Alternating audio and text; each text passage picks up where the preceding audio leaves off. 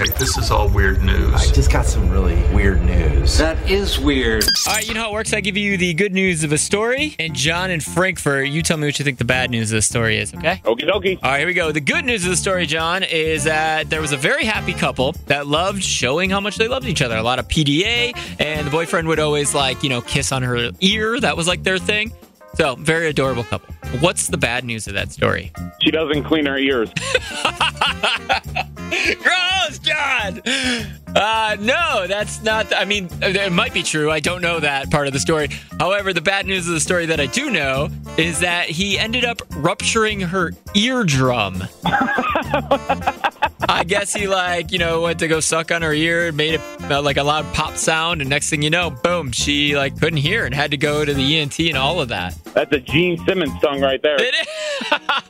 I don't think it was that kind of kiss, bro. That's so weird. Why you make it weird? he didn't like snake tongue into her ear. Oh man, that's Funny. Awesome. Damn.